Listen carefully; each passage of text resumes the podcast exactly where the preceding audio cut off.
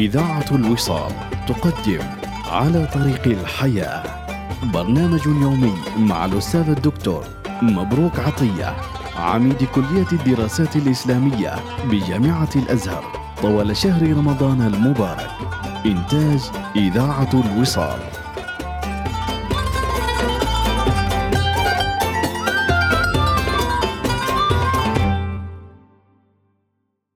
الحمد لله رب العالمين ربنا والصلاة والسلام على رحمته تعالى للعالمين نبينا سيدنا ومولانا محمد وعلى آله الطيبين الطاهرين وصحبه الغر الميامين ومن دعا بدعوته محسنا إلى يوم الدين.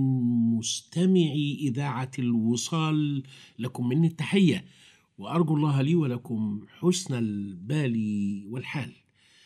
أنا في هذا اللقاء بالذات يعني أستحضر معنى من قصة لم يعد لها وجود. وما أنسيتها برغم كثرة الأحداث ومرور الزمن. عبد الحميد سلومة هكذا كان اسمه.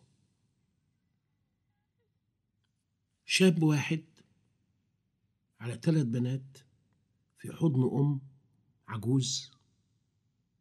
وعبد الحميد سلومة كان صديقا لي. ولما لقاني اشتريت راديو وبقيت أملك راديو صوت العرب من القاهرة. وبسمع نفسي لأن أنا بعمل شعر وببعته الإذاعة فكان هيتجنن ويبقى عنده راديو هو راخر. فراح لأمه عليه وعليها رحمة الله لا يما عايز أجيب راديو. الست سمعت الخبر كأن عبد الحميد سلومة بيقول لها يما أنا عايز أجيب نبالم أو قنبلة ذرية. يا لهوي! إحنا بتوع راديوهات يا عبد الحميد. إحنا يا ابني بنشقى ونتعب ونزرع القيراطين اللي حيلتنا ولا عندنا وقت يا أخويا نسمعه رواض ولا لنا دعوة بالراديو يا عبد الحميد. قالها يا أما ده حاجة بتسلي وهو فيه قرآن ويجيب كده أم كلثوم ويعني أمر مش حرام. قالت أنا لا حرام ولا حلال يا عبد الحميد. يا ابني ده ممكن يبوظنا ويفسد أخلاقنا. تعالي شوف ال social media يا حاج. على الراديو والله العلي العظيم. المهم ظل عبد الحميد فنان يعني ينفع يتدرس سابها يومين. الله على الأخلاق اللي راحت. مش يقعد يزن على دماغها. يومين ما يجيبش سيرة الراديو. وبعدين قال لها مساء الخير يا حاج. قالت النور يا ابني. قال لها يما والنبي ريحيني و... وأنا أروح أجيب راديو. كان ثمنه 3 جنيه زي ثمن تذكرة الطيارة. 3 جنيه كانوا مبلغ كبير جدا. قالت لا إله إلا الله. لسه يا عبد الحميد يا ابني بتفكر في الراديون في الراديون. قال لها يما ده مبروك معاه. قالت يا أخويا مبروك بيتعلم. انت فلاح يا عبد حميد. يمكن هو يستفيد منه كلمة ولا حاجة يا ابني النبع لا معلش يا ولا يهمك. تصبح على خير يا والله كده. وفضل يا ولدها حوالي ثلاثة أربعة أشهر يتحايل على أمه حتى وافقت أمه. أقسم بالله. ولكن بشرط. قال لها شروطي يمه قالت له يا عبد الحميد أول ما تدفع التلاتة جنيه اللي يلا بقى ربنا يسامحك هيهونوا عليك. وتجيب الراديو يا عبد حميد وتفتحه حسب أول نطق يا ابني.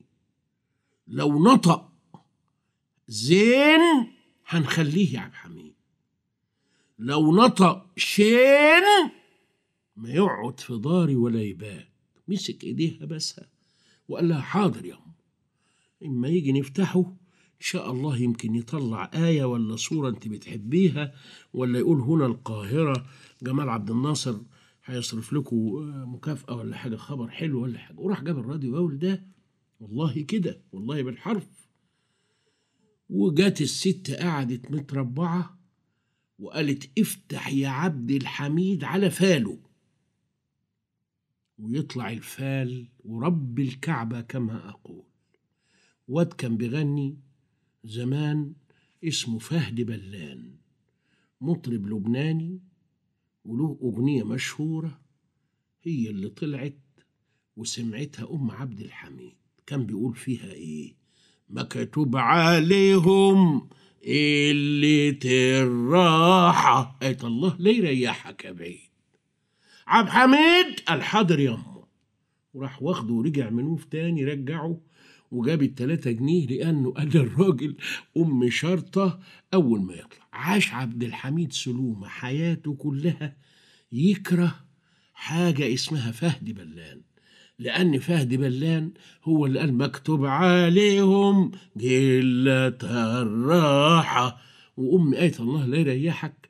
وكان فهد بلان سبب غمنا ونكدنا وضياع الراديو من عيلتنا. ده أنا بسميه في العلم إيه؟ إحنا عندنا في العلم حاجة اسمها براعة الاستهلال. براعة الاستهلال يعني إيه؟ يعني واحد هيخطب خطبة فيبقى أولها رونق يشدك. جمال! أيوة. لكن في مثل بيقول سكت دهرا ونطق كفرا. يعني يسكت سنتين تلاتة وأنت متخيل إنه هيقول خطبة عصماء؟ وهيشنف آذانك بكلمات عمرك في حياتك ما سمعتها وإذا به يقول كلام ما يتسمعش. تقول يا أخي بقى قاعد بقالك سنة وإحنا بنقول ده بيدبر الكلمات وبيرتبها وبيعيدها وبينخلها ويغربلها جواه عشان يطلع لنا تحفة وتنطق كده. فقالت العرب سكت ظهرا ونطق كفرا. الشاهد التاني اللي أنا عايز أقوله إن طبعا ده مش سكت ظهرا ونطق كفرا. ولكن ده البخت الحظ أم عبد الحميد سلومة كان نفسها لما يفتح الراديو يقول إن الذين آمنوا وعملوا الصالحات كانت لهم جنات الفردوس نزلا. أو أنا وحبيبي أو أي حاجة حلوة. طلع فهد بلان فقالت أبدا. ده يدل عليه إن الناس كانت بتكره النكد ومش عايزاه في بيوتها. وحتى الكلمة اللي بتقول مكتوب عليهم قلة الراحة كانت سبب في رجوع الراديو إلى بائعه وحتى يجمعنا لقاء.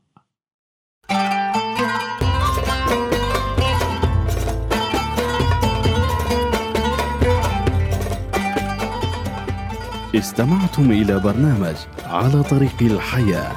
يوميات مع الأستاذ الدكتور مبروك عطية عميد كلية الدراسات الإسلامية بجامعة الأزهر. إنتاج إذاعة الوصال.